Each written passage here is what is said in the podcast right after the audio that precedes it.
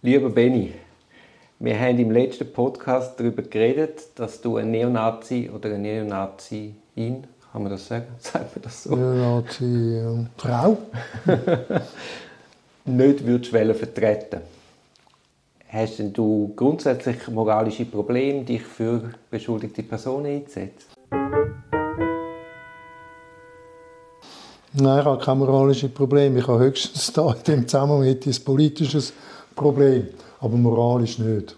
Ich sage, ich, ich, sage, ich bringe mir das Beispiel von einem Kollegen, wo, wo, wo äh, eine Frau vertreten hat, wo ihre Kinder aufs Übelste misshandelt, misshandelt hat. Also Zigaretten auf den Arm ausdruckt und so Sachen und noch viel mehr. Und das während Jahren. Und er ist einmal zurück nach Riven und haben gesagt, es ist grauenhaft, was die alles gemacht hat. Ich, ich weiß gar nicht, wie ich die verteidigen kann. Oder? Und ich weiß meine Reaktion war ein gewesen, und gesagt, aber mal, für die Opfer musst du dich nicht interessieren. Weil die Opfer, die haben den Staatsanwalt auf ihrer Seite, die haben Opferhilfe und, und, und, Psychologen, Psychologinnen und so. Die Opfer muss, muss man respektvoll denen muss man respektvoll begegnen, man muss wissen, was ihnen passiert ist, aber um die müssen wir uns nicht kümmern. Wir müssen uns einzig und allein um die Frau, die, die Klientin kümmern, die allein ist und die nur dich hat, oder? In dieser geballten Ladung von der Gegenseite. Und das ist das Einzige, was dich zu interessieren hat. Und ich glaube, das ist das, ist, das, ist das Wesen von, unserer, von unserem Job. Ja, und vor allem, das ist ja gar nicht eigentlich die Hauptfrage, die wir uns stellen müssen. Sondern die Frage ist, lange Beweis für eine Verurteilung und eben nicht sich durch die Emotionen Sichtweise vernebeln zu lassen. Ja, natürlich. Nur, ich kann mir schon vorstellen, wenn man mit einem grauenhaften Verbrechen, also was heißt, ich kann mir das vorstellen, es ist ja, ich habe es ja schon erlebt, wenn man mit einem grauenhaften Verbrechen konfrontiert ist äh, und alles darauf hindeutet, äh, dass es könnte gemacht haben oder dass sie es könnte gemacht haben, dann kommt natürlich schon wahrscheinlich bei jedem von uns ein Moment auf, wo wir, wo wir uns einen Ruck geben müssen. Also, wo wir nicht in, in Abscheu oder Verachtung oder ich weiß nicht was reinfallen, oder? damit wir unseren Job weitermachen können. Und ich glaube, das ist nicht für alle gleich leicht möglich. Es ist ja auch schwer, unseren Job an einer breiteren Öffentlichkeit irgendwie zu erklären, was wir hier machen. Ja, ja, es ist unglaublich schwer. Oder? Was halt oftmals hilft, ist das Verständnis, weil man sieht, wie es zu diesen Taten gekommen ist. Ja, aber das verstehe Ja, ja, klar, natürlich. natürlich. Also für uns persönlich? Ja, ja, ja klar. Ja, ja. Also du siehst einmal die unschönen Dynamiken und ja. kannst ein Stück weit nachvollziehen. Ja. Und ja, ja, da sagen die Leute, ja, ja, Familie ist schuld, Vergangenheit, Gesellschaft ist schuld und so. Ich glaube, es ist generell, generell sehr schwierig, jemandem zu erklären, der nichts mit der Justiz zu tun hat oder äh, zu erklären, was wir da eigentlich mhm. machen. Und wie wichtig eigentlich unsere Arbeit für den Rechtsstaat ist? Ja, auch für die Richter oder? und die Staatsanwälte, weil ich glaube, ich, kürzlich habe jemandem gesagt, ich glaube, unser Job besteht auch darin, dass wir verhindern tun, dass ein Richter oder ein Staat, Staatsanwalt sich strafbar machen, indem sie Grundrechte nicht respektieren. Das ist auch noch ein wichtiger Teil von unserer Arbeit. Ja, finde ich fast der wichtigste. Ja. ja. Also retten wir eigentlich die Richter und Staatsanwalt mit unserer Tätigkeit. Jetzt hast du angesprochen, die Schwierigkeit, das Vertrauensverhältnis aufzubauen. Ja. Wie agierst du im ersten Moment, wenn du in eine Zelle gerufen wirst, eine Einvernahme gerufen wirst? Wie gestaltest du den ersten Kontakt in dieser geballten Drucksituation? Zum Beispiel Hafteinvernahme? Genau. Picke? Zum Beispiel.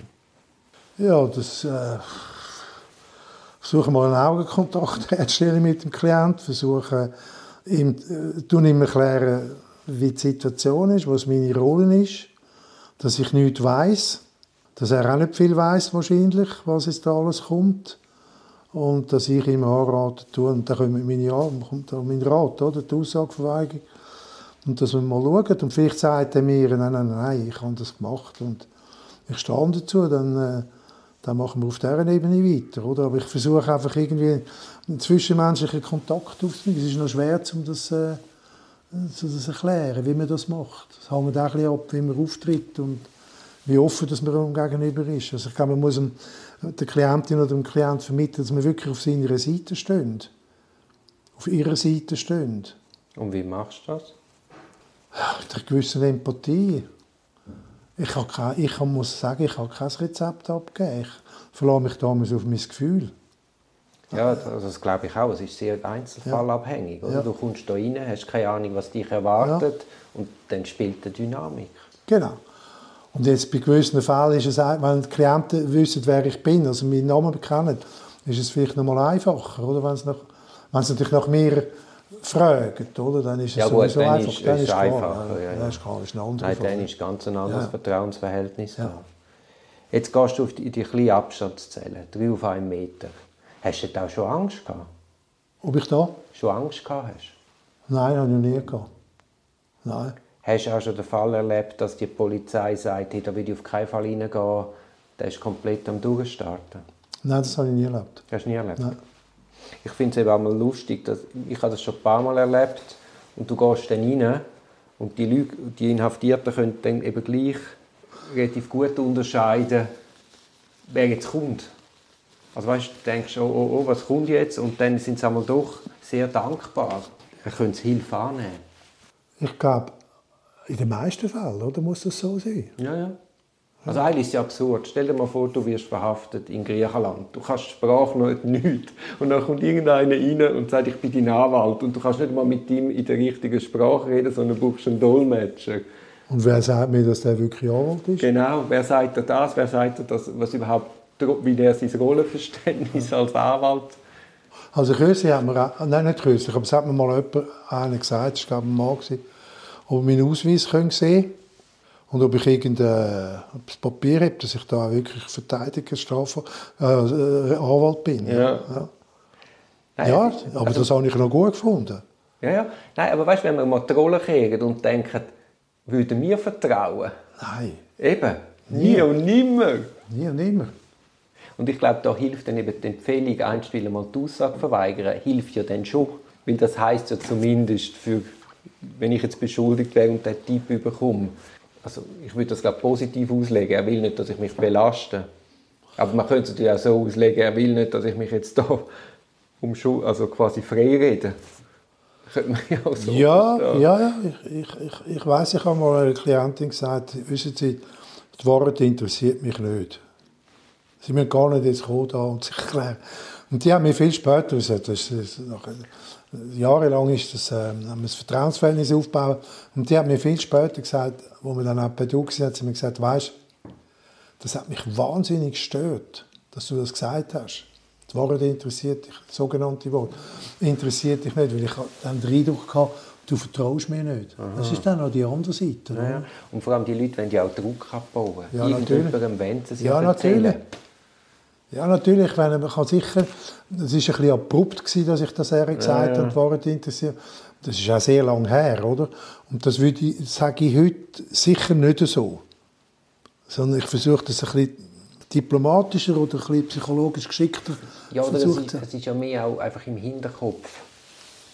Ja, Es ist nicht so schlimm, was er mir erzählt, Ja. im Sinne von, er kann mich auch anlügen, ich nehme das nicht persönlich und Ja. es tangiert meinen Einsatz Genau. nicht. Ja. Es ist ja mehr das, oder? Ja. Also die, und die, die dann beleidigt sind, weil sie irgendwann merken, dass sie vom Klient, Klientin angelogen worden sind, die sind, glaube ich, im falschen, im falschen Beruf. Wie gestaltest du den Kontakt jetzt gerade zu, zu anderen Anwälten? Also man hat ja noch oft, dass man mehrere Mitbeschuldigte hat, die haben auch Anwälte. Ja. Jetzt hast du vielleicht dort einen, wo du eben findest, er ist vielleicht im falschen Beruf. Versuche ich höflich zu bleiben, ja. Also es ist ja dann so, dass wir, da haben, für das haben wir ja da den berühmte, der berühmte Freipass Sockelverteidigung, oder? Wo wir können miteinander ins Gespräch kommen, oder? Es ist ja dann immer, äh, viele haben dann Angst, dass wir jetzt kolludieren könnten. Schwierig, wenn man einen Kollegen nicht kennt oder eine Kollegin überhaupt nicht kennt, ist es schwierig, es äh, braucht schon ein bisschen, äh, Ja, ja. Also ich finde ich es sogar sehr schwierig mit Leuten, ob kennen oder nicht, aber wenn es nicht Strafverteidiger sind, sondern halt auch ein bisschen Strafrecht machen. Oder die kennen ja dann auch die Rechtsprechung nicht richtig und wissen auch nicht, wo da... Ja, und haben vielleicht auch ein anderes Verständnis, Selbstverständnis oder, von, von der Arbeit. Ja, ja. Oder, viel mehr, oder noch mehr Angst, oder ich weiß es nicht. Wie ist dein Umgang mit der Staatsanwaltschaft? Staatsanwalt ist jetzt einmal a priori nicht mein Find, oder? Aber das ist mir auch eine wichtige Einstellung. Ja, ich, Also du bist auch nicht der Wagenburger Rechtsvertreter. nein, ich, ich äh, also die machen ihren Job und äh, wenn sie mich zu fest beisacken, dann beisacke ich zurück. Aber äh, grundsätzlich äh, ist ja heute, das hat sich schon ein bisschen geändert, oder? Auch Polizisten, äh, vielleicht nicht unbedingt die auf der Straße, aber die, wo die polizeilichen Sachbearbeiter und Staatsanwältinnen und Staatsanwälte sind schon anders heute drauf wie vor 40 Jahren. Das heißt, Also sie akzeptieren zum Beispiel die Aussage verweigert. Sie akzeptieren, wenn man die, die meisten, wenn man in einer Einvernahme einmal dazwischen funkt, solange man es höflich macht, oder? Also sie sind lockerer. So im Alltag. Das nicht heißt, dass nicht weniger hartnäckig und weniger zum Teil hinter, wie sagt man jetzt, nicht hinterhältig, das ist ja nicht so der rechte Ausdruck, aber einfach ziemlich auch auf ihre Interessen schauen, oder? also erstens erstaunt mich das, was du sagst. Und das Zweite ist, liegt es allenfalls daran, dass heute der Personalbeweis nicht mehr ganz so zentral ist. Was erstaunt dich? Dass du sagst, dass das Klima heute lockerer ist. Im Umgang. Also, ich kann dir sagen, äh, also, wenn du früher die Aussage verweigert hast, respektive den Klienten das ihnen angeraten hast, dann ist schon mal, äh, dann, dann ist es schon mal losgegangen. Also dann hast du Feuer im Dach gehabt. Ja, hast du. Ich weiß nicht, ich habe einem Klienten mal gesagt, äh, er soll mal aufhören, so viel mit der Polizei zu reden. Dort sind wir noch nicht gewesen bei der polizeilichen Einvernahme und der hat, hat gesagt, okay. Und dann ist am Nachmittag der Polizist gekommen und hat ihn befragt und dann hat er gesagt, sagen nichts. Dann sagt der, Wille- sagt der Polizist, wer hat denn jetzt Ihnen das eigentlich angegeben? Sie sollen nichts sagen. Das sagt mein Anwalt. Dann hat der Polizist einen Rapport gemacht und gesagt, also eben den Sachverhalt geschildert und gesagt, also wenn das zutreffen würde, müssen wir äh, ein Disziplinarverfahren gegen mich eröffnen. Aber Wieso? Wegen einem Delikt gegen die Rechtspflege? ja, ich meine, Barbara Hug ist gebüßt worden für ihre Broschüre Strafuntersuchung was tun. In welchem Jahr sind wir denn jetzt da? 1978, 79. Und wann hat denn das gekehrt? wo das amerikanische Filmmodell eingeführt worden ist. Sie, können, machen sie darauf aufmerksam, dass sie äh, sich mit ihren Aussagen belasten können und wie diese als Beweismittel verwenden können. Das ist mit der neuen StPO ist das aufgekommen.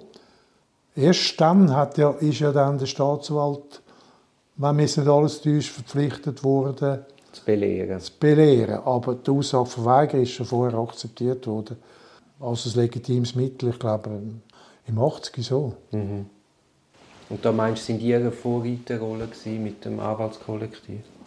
wir haben schon eine neue, eine neue Ära ein bisschen eingeläutet. Ja, also ich will nicht sagen, dass äh, vorher nicht eine sehr gute Verteidigerinnen und Verteidiger gegeben hat. Das wollte ich weiß Gott nicht sagen. Aber wir haben schon die Konfrontation und die Rolle des Verteidiger, die ist, schon, ist natürlich auch im Geist von der Zeit gewesen, oder?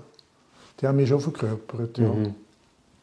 Ich, ich finde das super spannend. Vielleicht können wir ja in einem anderen Podcast einmal so die Zeit ein bisschen überblicken. Was, was ist für dich das Entscheidende für eine erfolgreiche Rechtsvertretung? Also ich vergleiche immer, aber ich glaube nicht, ob das die Leute, ich weiß nicht, ob das die Leute so gut finden. Aber viele Leute, ich, ich vertrete immer wieder die Meinung, dass es eine Verteidigung auch wie ein Schachspiel ist. Man muss geduldig sein. Also Geduld in dem Fall. Man muss können warten, was der Gegner, mache ich jetzt in Anführungszeichen, also der Prozessgegner, was sein nächster Zug ist. Und dann muss man wieder auf dem aufbauen. Also ich glaube, das ist ein ganz wichtiges Moment. Wobei der Staatsanwalt ganz klar der ist, der Weiss zieht. Der Staatsanwalt ist der, der Weiss zieht. Ja, klar. Aber, oder nicht aber, das andere ist, ich glaube, man darf einfach keine Angst haben. Keine Angst haben und man muss den Klient im Griff haben, wenn wir wieder bei dem Aussageverhalten sind. Ja, aber dort muss man auch intervenieren. Ich, ich erlebe es immer wieder, dass ähm, eigentlich klar abgemacht ist, dass Klienten, Klientinnen nicht sollen Aussagen machen und dann machen sie es gleich und dann gibt es viele Kolleginnen und Kollegen, die nicht intervenieren. Und ich interveniere halt dann, oder? Sage, Moment, Wir haben abgemacht, wir sagen nichts. Und wenn dann der Staatsanwalt reinfährt oder die Staatsanwältin, dann muss man einfach standheben. Die Staatsanwältin und der Staatsanwalt mich nicht gerne haben, zumindest nicht äh, im Beruf, oder? Also dort muss man, man muss nicht Angst haben, dass einem der andere oder die andere einen, einen unmöglichen Sieg findet, oder? Also ich glaube, das, man muss ein bisschen selbstsicher sein. Ich glaube das und umgekehrt gesehen, sie, sie mögen ja dann schon ungehalten werden. Aber letztlich haben sie ja auch ein Stück weit Respekt, wenn du eben ein Anwalt bist, wo, wo das Recht für den Klienten einfordert und sich auch wirklich einsetzt. Ich weiß nicht, ob sie Respekt für uns als Person haben, aber sie passen einfach mehr auf. Ja. Weil sie wissen, dass wir uns nicht oder wenig oder nicht immer alles gefallen lassen. Ja. Im Übrigen ist, Ja, und äh, ganz ehrlich, also we- wenn man vor dem Angst hat, was du jetzt gerade gesagt hast, ja, was nützt man denn in dem Raum? ja, aber weißt du, ich habe schon Verteidigerinnen gehört, die gesagt haben, also Ausserkantonale, oder? Also wenn du in einem Kanton Schweiz praktizierst oder in Solothurn oder so, wo, wenn du den Klienten beispielsweise die Aussageverweigerung anheimstellst bzw. darauf druckst, dass du dann kein amtliches Mandat mehr bekommst. Ja, also von Solothurn du es. abgestraft, ja. Man ist abgestraft. Ja. Also, also das ist natürlich dann auch, äh, äh, geht dir dann auch als Lebendiger, wenn du darauf angewiesen bist. Und die meisten sind, sind ja alle darauf angewiesen, wir uns Geld verdienen in diesem Beruf. Das sind so die Konstruktionsfehler Ja. in, der, in, der, in der Ordnungen. Ja. Da sind wir in Zürich wahrscheinlich grundsätzlich in einer komfortableren Situation, weil, weil einfach man nicht so nah aufeinander sitzt. Ja. Und das andere ist halt die gesamtschweizerische StPO hat ja das Feld schon nochmal geweitet. Ja. Also ich, ich zum Beispiel bin in der ganzen Deutschschweiz als Anwalt tätig. Du bist ja vielleicht noch, noch im französischen Teil. Hast du auch mal Französisch auf ja, Französisch? nur ein, zweimal. Das Ja. ist, ist zwar schon meine, meine Muttersprache, aber äh, ich plädiere, ich hasse es auf Französisch zu plädieren. Wieso denn da? Ja, ich fühle mich nicht frei. Ja, okay. Also denkst und träumst Deutsch? Alles. Alles. Also alles, ja, beides. Ja, Beni, vielen Dank für deinen Besuch. Ich hoffe, wir haben bald Gelegenheit, das Gespräch weiterzuführen. Danke meinerseits.